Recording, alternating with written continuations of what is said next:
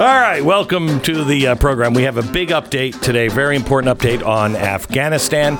We talk about what's happening in Australia with the lockdowns and a little football as well, which I I watched a little bit because my son's playing football now, and so he's watching it. Um, I didn't think it was as bad as it has been Yeah. in the last couple of years. Everybody says it's really bad. I mean, the NBA, NFL is is not that bad. Baseball is better than basketball. Basketball is legitimately intolerable, and the NBA is intolerable. It's basically just a democratic arm that occasionally dribbles.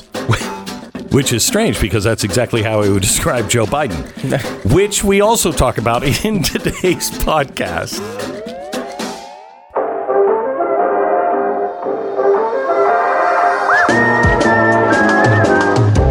Listening to the best of the Glenn Beck program. What's going on in Australia is truly bizarre. Truly bizarre. They have the longest and the harshest lockdown in the world. Uh, nobody's going in or out of the country. You can't shop. Uh, they're killing dogs. So nobody comes and picks them up and tries to rescue them. It is bizarre what is going on. We wanted to talk to um, Avi Yemi, uh, Yemini. He is the Australian uh, bureau chief for Rebel News, uh, former Israeli Defense F- uh, Force marksman turned citizen journalist, and he has been watching this and asking the the tough questions in Australia. Avi is in Australia now. Hello, Avi. How are you? G'day, Glenn. How you going? It's uh, good to talk to you. Avi, first of all, tell us what is what's happening because we in the United States are looking at this and thinking that those in Australia and frankly New Zealand have gone insane. What's happening? I, don't think I could describe it any better. I think um, we've normalised it here. It's um, it was interesting. Just uh probably a week ago, people were sending around these photos of, of one of the uh, COVID camps that we have in the Northern Territories, and uh, I had cousins in Israel send me, "Are you really? Have you really got these COVID camps?" um, with aerial shots of it. And I said, yeah, you realise nobody in Australia even blinks at that idea anymore because that's, you know, 2020. That's not even 2021. We are in lockdown. We, I'm in a city in Melbourne. This is the most lockdown city in the world. We're just about to hit the that um, the, the the most lockdown, the most amount of days in lockdown. We're in the sixth lockdown right now. We're in the sixth week of the sixth seventh day snap lockdown. And a lockdown here is uh, unlike what you guys experience in most of the states. Here it is lockdown. You can't go more than 5Ks from your house. There's a curfew. Can't go more than Um, 5K from your house? Five kilometres from your house. Okay. You cannot leave without your papers.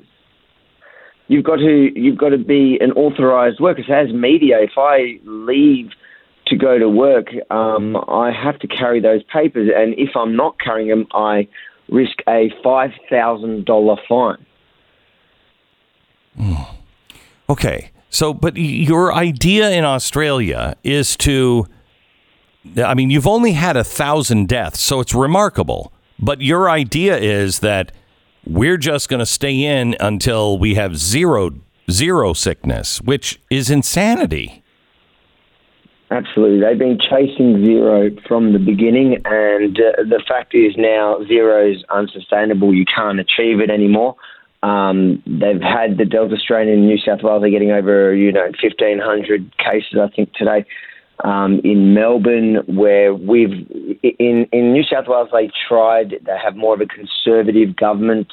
I'm using that term loosely here, but um, con- conservative for Australia, and they tried to lock down less.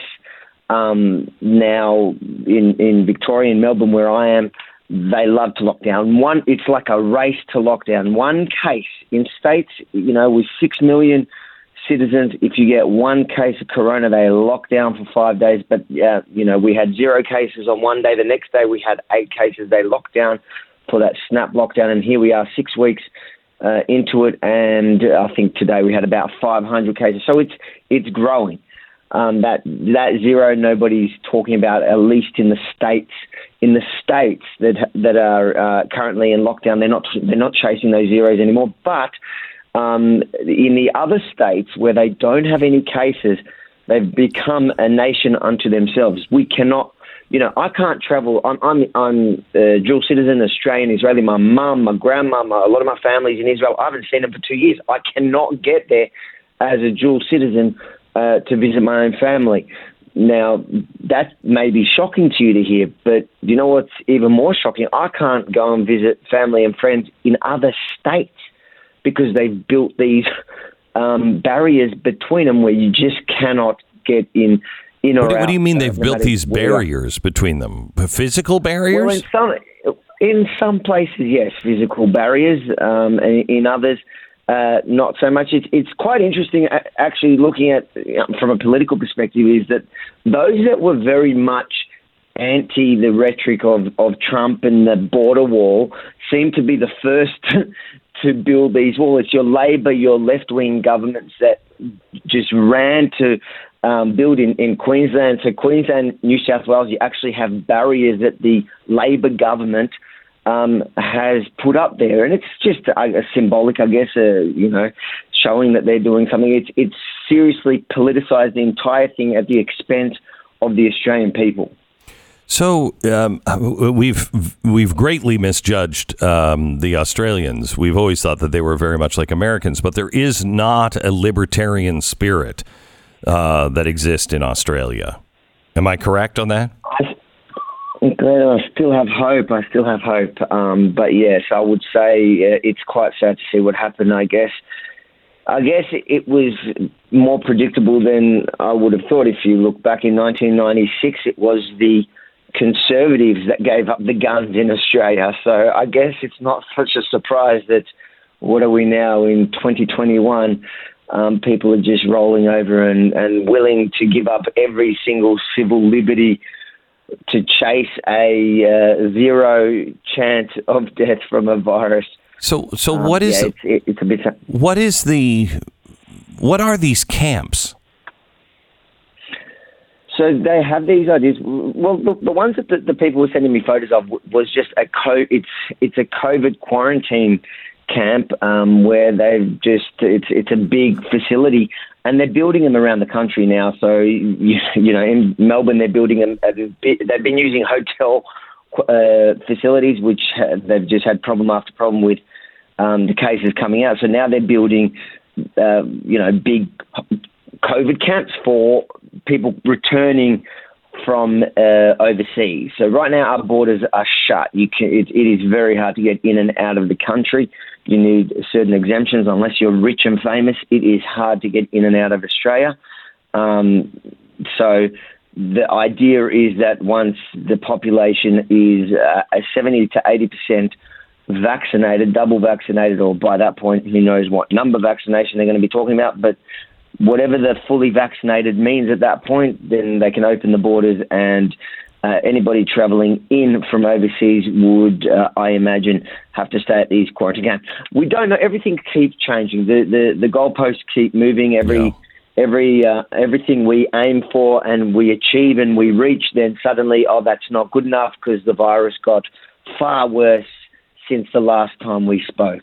There was a um, um, audio that I heard, a, a video that was that was going viral around uh, around America, where you had somebody in the Ministry of Health saying, uh, "We're going to vaccinate." You know uh, this number of children at the stadium, and parents are not a, not allowed uh, to attend. I- Did that happen? Is that true? You're just taking children? I, I don't know what the audio is, but uh, these days I would not be surprised. Now they're talking about the push for. Uh, the, so now they're pushing for 12 and above in schools.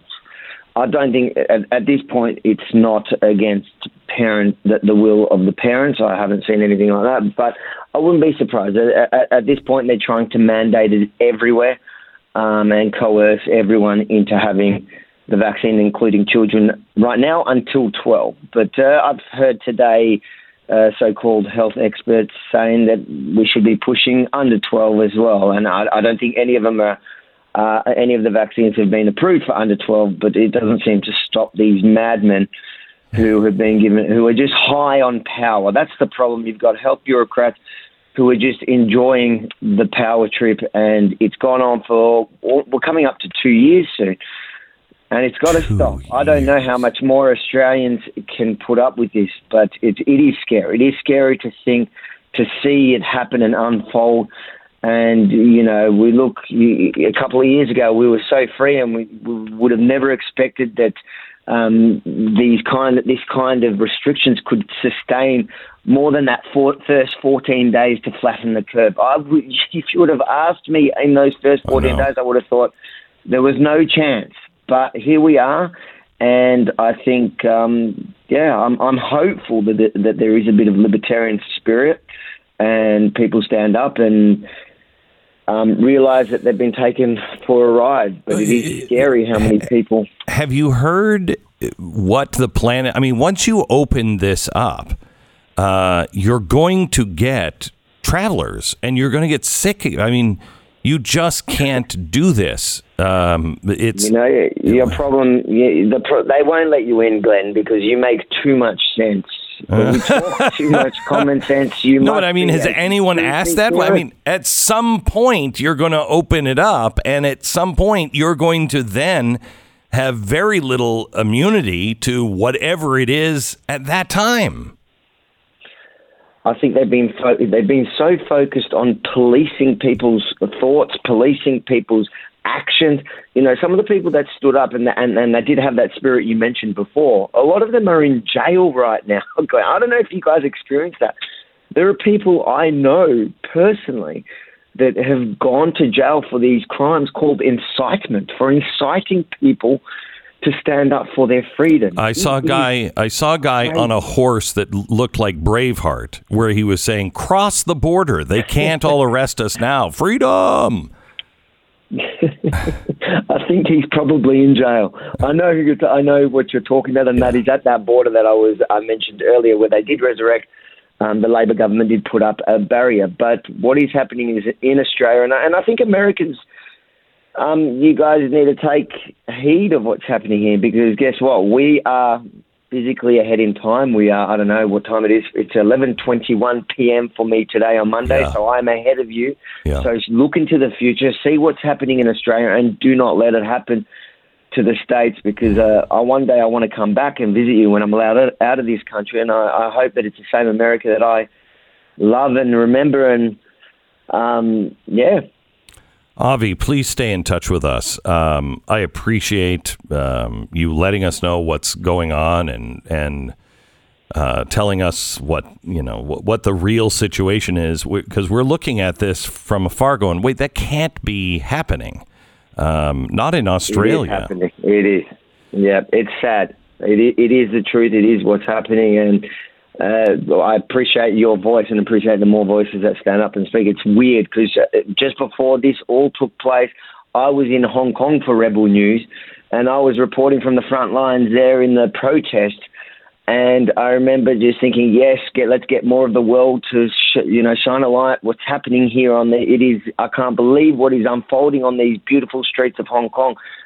And now I'm here today in Melbourne, Australia, and some of those, some of the protests that I see here and I report on are far more dangerous for me as a journalist than it was for me then in Hong Kong. So I, I have to. For, I, for I, have to take a quick break, but uh, Avi, just give me thirty seconds.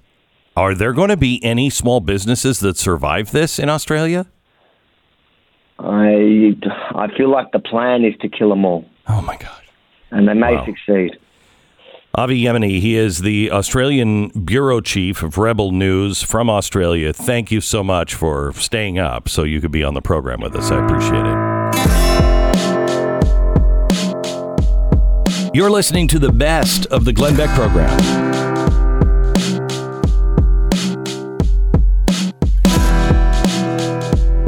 Welcome to Monday. It's the 13th of September. And uh, I wished that I was going to get on the air and tell you something today that is I mean, will be made into a movie probably long after we're dead, and our names will be changed to protect the actual people that actually did stuff. Um, but it is a movie. What's going on right now is is one of the most amazing things I have ever personally witnessed. And it is the evacuation of Americans, those who helped us, Christians that are dying, women that are under incredible conditions. I, I, see things that I can't show you. I see things I, I I see the pleadings from people who are in safe houses. Please don't forget us. I see what they're being sent by the Taliban.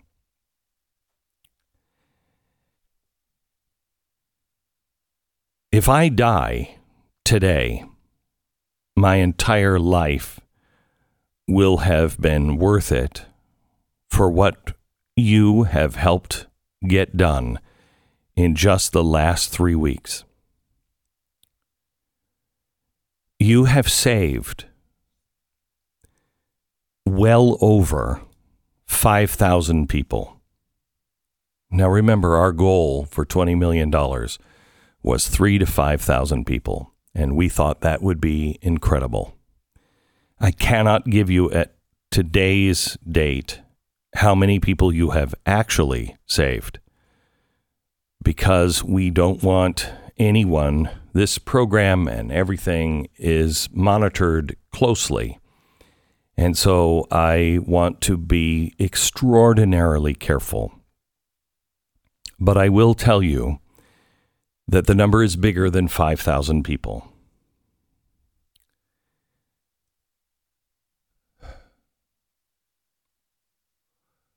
What is what I hoped to have happened this weekend is still so incredibly close. I I was told that if it didn't happen this weekend, a window is closing, and that window has not yet closed. And there are people that are um,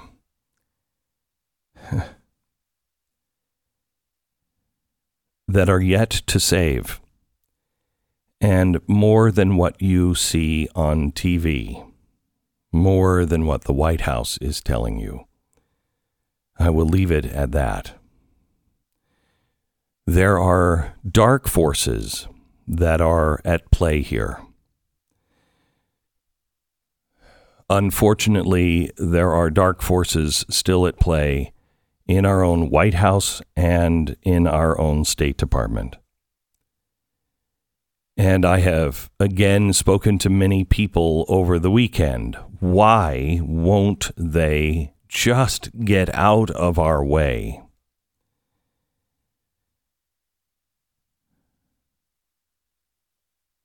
Today, I won't speculate on that. Today, I pray that there is at least one person in on the side of America that will do the right thing. Today, I ask that you pray for those in the Middle East that are in the midst of doing work, that a Moses style miracle will happen. We just honestly need two people to move. Two people. Please pray that that happens today. They are in bed, most likely, in Afghanistan. Our operatives that are working undercover have now gone to work there are several people that are in dire need of medical care.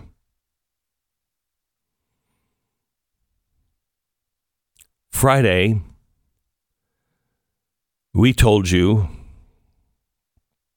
along with the congressman from Oklahoma who had just returned, he had a father and two daughters that were blue passport Americans, and a mother who had a permanent residence green card. And the daughter was very ill, and they thought that if we couldn't get her out of there, that she would lose her legs. I got a call on Saturday morning that we were too late, that she didn't lose her legs. She lost her life waiting. There are now two Americans instead of three, and a green passport holder that is waiting for a miracle at the State Department.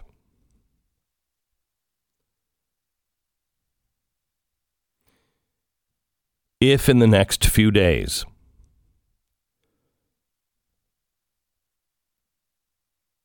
I don't want to say that. I have great hope. But we are now running into a situation in the Middle East that is deteriorating quickly. And the options soon will be one person at a time.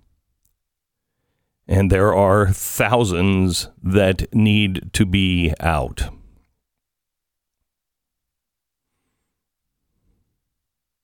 There are girls that have already been promised to be the brides of the Taliban.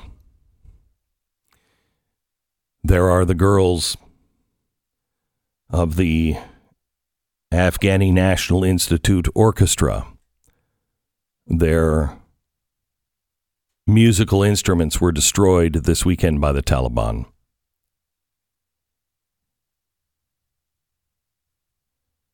And they are in hiding.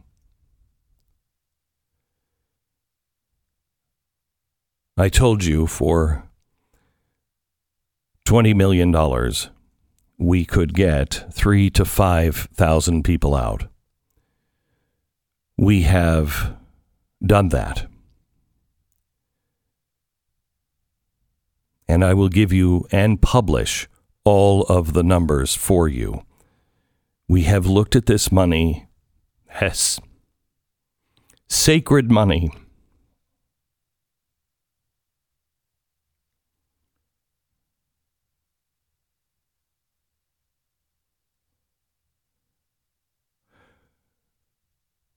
I was informed this morning that to do what we want to do is going to require another 6 million. We have raised 35.5 million.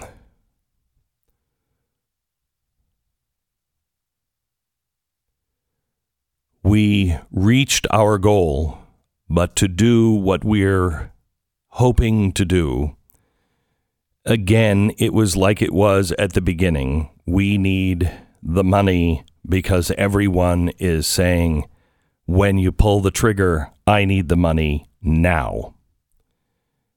I told my staff, uh, I don't know how to come to you and ask for that.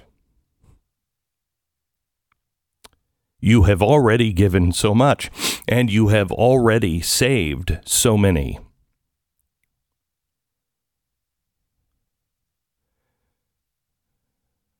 I hope to be able to tell you in a few days.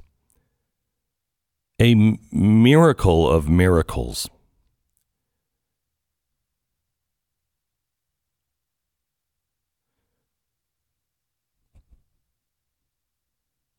But I need to ask you again to um,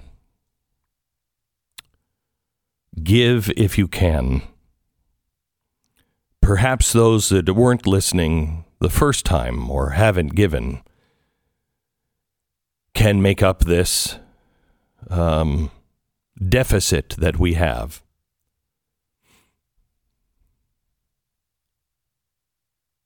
If you could give to the Nazarene Fund, please go to the nazarenefund.org or mercury1.org.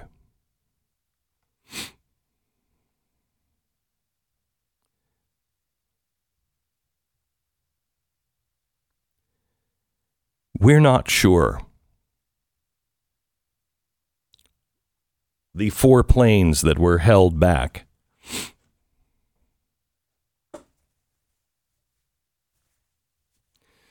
By the State Department. We're not sure what happened to those over a thousand people. You really can't use safe houses more than once. And there are very few people that are willing to act as a safe house. But our people have been out all this weekend, not only looking for them, but preparing others. And it is a cat and mouse game. I got word this weekend that the four that the 400 women and children that were asked to go to the other side of the Abbey Gate because of an 82nd Airborne commander who has since been relieved of command. Told us to get them off the tarmac. He didn't care who they were, they were in his way. We begged him that these people had gone through hell to get through the gate and to put them on the other side of the gate could be a death sentence. He didn't care. I have pictures of these women and children standing in the sewage just outside of the Abbey Gate. That's where the explosion happened about two hours after we put them on the other side of the gate and told them to please stay as close to the gate as you could because we were going to get it reversed. Two hours after, a bomb went off. And I have told you that out of the 400 women and children, I wasn't sure how many survived. I got word on Saturday.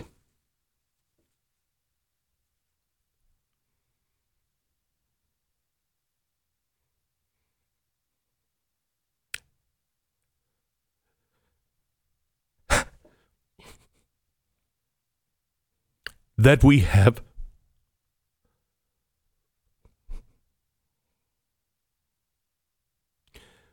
flown one mother out of that group to safety.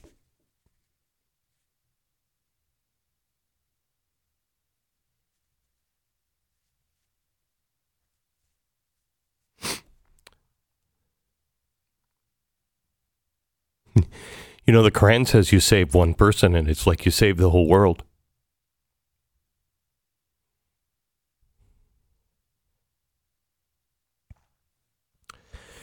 We tried to keep to keep that in mind this weekend.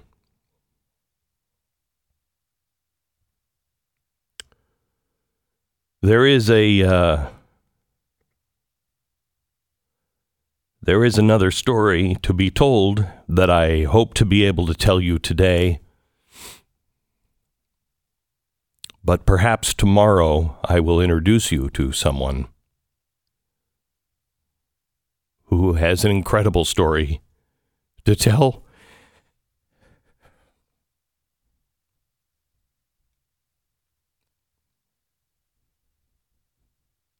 That you saved. Today, I just ask if you can. Please donate to the NazareneFund.org. The NazareneFund.org or mercury1.org. the best of the Glenn Beck program.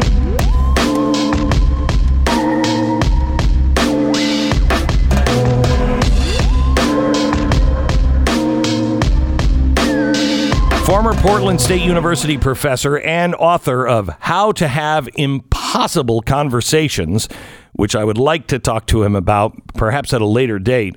Um, Peter Boghossian. He joins us now. Hi, Peter. How are you, sir? Glenn, it is a pleasure to, to speak with you again. Uh, uh, likewise. Um, you know, I really enjoyed uh, our conversation. I don't even know how long ago it was, but I did a podcast with you, and you at one point looked at me um, uh, just almost with crazy eyes and went, "I am really trying hard to find a way to hate you." And I can't, I can't do it. Um, you know, we both have that one thing in common that no matter what people say about us, when you can when you have an actual conversation and it's fair and honest, I, I can't find a way to to I can find a way to disagree with you, but I can't find a way to find that you're a monster because you're not. Yeah, I, I think that that's right. So I I want to thank you for your support in spite of our differences over the years, and I think we would make great neighbors. And I, I've always found you an honest broker of conversation. Let me ask something. So your listeners know that the university system is in crisis now. It's sick. It's not well. And I want to kind of explore some of that with you and get your thinking on this. So I believe very strong. I'll, t- I'll lay my beliefs out on the table. Sure. And then we, we can talk about those. So I believe very strongly that we need intellectual diversity in our institutions, and Yes. I believe that the people who benefit most from that are the students. Faculty also b- benefit, but the students are those individuals who benefit most from that. Uh, so that's one one point. The second point is, I, to say the least, do not like Marxism. I think it's a it's a poisonous ideology Yes. and it's a failed ideology. Now, with that said, I believe, and I want to ask if you believe this.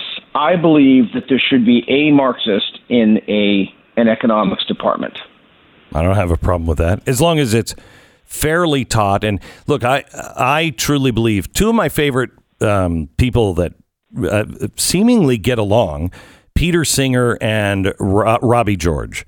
They are Right. completely, I love that, by the way. yes, I do too. Completely opposite ends of the aisle, um, and they they have decent and fair conversations together in front of the classes, and they don't beat each other up or call each other names. They state the facts as they understand them. The best universities and the best university professors should push you. If you're a conservative, they should push you on everything that you believe and challenge you, and do the same for the liberal in the class. And the professor, you should not have any idea which side he's on. Just teach people how to critically think. Right. And Robbie George and Peter Singer are perfect examples of that because Yes. I think they embody intellectual integrity. Yes. But I want to use that as a commonality that you and I have. So you and I both believe that there should be intellectual diversity. Our institutions benefit, the faculty benefit, but particularly the students benefit. That commonality that we share, that's absent from those who want to rob us of our cognitive liberty. Yes, That's absent. They don't want intellectual diversity. correct. They are systematically creating a monoculture where they cull divergent voices, and it's not by accident. Well, they're doing that, by as you know, Peter. They're doing that beyond the university. I mean, uh, there was a time that I was hired by CNN. There is no way in hell anything like that would ever happen today. Uh, the Correct. same the same thing with. I mean, try to get. Uh, you know, I have a, a book that sold millions of copies. That is a is a great story. Uh, in fact, Paramount bought it at one point, and then the pressure started up, and I can't get anyone in Hollywood to do it, and it doesn't break my heart.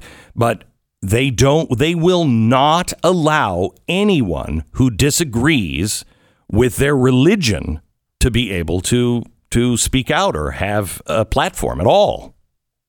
Right. And that's exactly what it is. It's a religion, and it's spread from the universities into the society at large.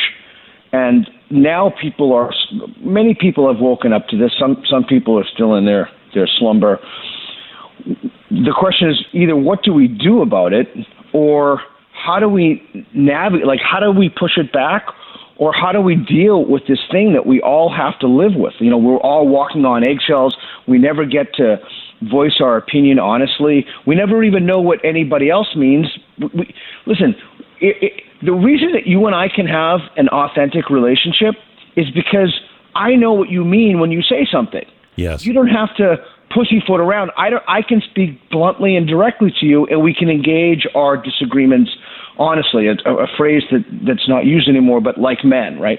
Like adults, we can sit there. We can. If I don't know what you think, and you don't know what I think, we can never have authentic relationships because nobody knows who the other person is. Or it's wor- what the other person. Th- yeah, go, go ahead. Uh, or worse, if one side is telling everyone this is what they mean, and that doesn't reflect reality at all, and they paint you into something entirely different, no, just leaving us as I don't know what they think would be a blessing. But instead, it is it is painting people that they never discuss uh, anything with, painting them as monsters. Correct. And, and so I think it's really important for your listeners and others to know the enemy, your enemies are those who want to rob you of cognitive liberties and who want you to think a certain way and to be a certain way. Your enemies are not people who have substantive political disagreements with you. That's what America is about. Yes. This is the land of the free. And that's what we do. There are rules of engagement. We talk to each other. We, we, I'm not a big fan of debate. I much prefer conversation, but debate is fine. But we engage those ideas in the public square, and then we, we vote on them. And I think that we are losing something fundamental in this country, and we have to start talking to each other again. We have to. We have to start speaking across divides. We have to start looking, and you put your finger on it exactly. It's people looking at other people as moral monsters, not merely that they're wrong, but that they're bad people. So, Peter, um, as we are as we are looking at this, uh, I mean, l- let me say something that I don't think you'll hear others on the right say, and that is, uh, right now, I am extraordinarily concerned about what's happening in Washington with the power grab, the unconstitutional power grab that is uh, staggering and leaves you breathless when you look at it. But I will tell you, if it continues to go this way and you continue to push people into a corner, right now, the number one enemy, according to Democrats, the number one enemy to the to America is the Donald Trump voter. The number one enemy in uh, to Republicans, I believe, is China, uh, and then the next one I believe is terror. Number four or five is the Democrats. Um, and I, but I tell you, if you continue to go this way, you're going to get a demagogue the other way that will just be, be just as frightening. We've got to stop this swing so far towards authoritarianism. Yeah, and here's one of the reasons for that. When you disallow people from honestly voicing their opinion through political correctness or what have you, if you do not talk about your problems, your problems will not go away. In fact, quite the contrary, they'll be worse. And if, as a society, we continue to not be honest about the nature of our problems, a strong man or a, or a demagogue or somebody who claims to have all the answers will. But the founders, as you know from your, your, your books and what you've spoken about, the founders were very wise. And they knew that, and they set up systems of checks and balances. But that system is only so resilient as the populace.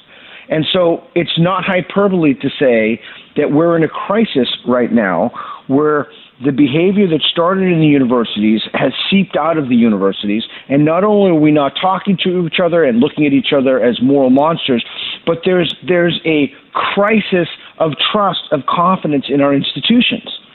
And this crisis has to be addressed. But how do you address it? I mean, if you're a conservative, you'll look at. I mean, we conservatives used to believe in the the Justice Department and the the court system, and we were probably too far the other way, where we thought, no, there's no the, too far the other way. We should have had more healthy skepticism, but now. I mean, Peter, I said last week because of what's going on, and I have a, a, different view of things because I've been working on saving people in Afghanistan with the audience. Um, I, I said something I never thought I would say before. If this is what they're doing to our face, what are they doing behind my back? And it makes me say, I cannot be an American. I'd renounce my citizenship. That's an extraordinary thing for me to say, but I have zero trust in these institutions. Right, and that's the problem. And you're not alone. I have zero trust in the institutions. So many people have zero trust in the institutions. And so what you did, everybody should, uh, you know, what you did in Afghanistan is absolutely phenomenal. And everybody across the aisle should be stepping forward and saying, wow, that's incredible. Thank you. Like that's a genuine humanitarian crisis. It doesn't matter what your politics is. You did a phenomenal thing. And so I want to get back to your question of what, what to do about this. I mean, Yeah. at an abstract level, at an abstract level, you, you have to stop with this ideological nonsense and you have to make truth the, the North Star of the institution. But in a more uh, concrete level, you have to stand up to bullies. You simply cannot let these people bully you. And you have to be honest that this will probably come at a cost to you. The social media mobs, the slander, the baseless accusations. But if you don't stand up, then that attitude of I'm ashamed to be American and renounce myself, that's going to spread. Yes. And then what are we we left with? Nothing. If you think you have problems with America as the as the hegemon, wait until the Chinese take over. I know. So, so we have to stand. up. The other thing that people have to do, and I, God, I just wish that you know. Listen, I, one of the reasons that I'm on your show, b- besides the fact that I genuinely like you as a person, i- is because, to be blunt with you, you called me, right? Tucker called me. Um, the left won't call me. They won't have conversations. OPB, the Oregonian. I want to talk about what's broken in our, or you don't even have to talk about what's broken. For example, Portland State University uh, President Stephen Percy said that racial justice is his highest priority. Okay, I think there's a legitimate question there. Should racial justice be the highest priority of a taxpayer funded institution? Nobody on the left will talk about will talk about it. So here's what I have to say to your audience: even if people don't want to talk to you, you have to let let it be known that you are willing to talk to them.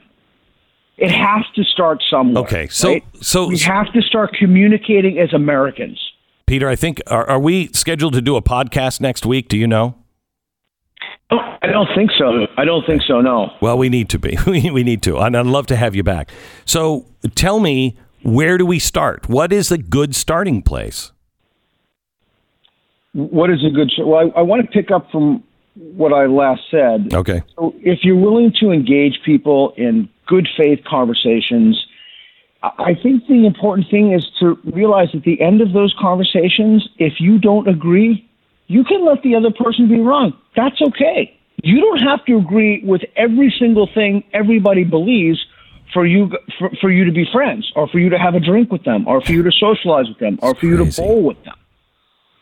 This is crazy that you have to say this, but you're true. It's right. Everybody's trying to win and be right. Stop it. Stop. Reconcile with the truth. That's all that needs to be done. And the truth is, and if some- sometimes we disagree. Right, and you can let that's in the, our book, How to Have Impossible Conversations. You can let friends be wrong. That's okay if someone doesn't agree with you.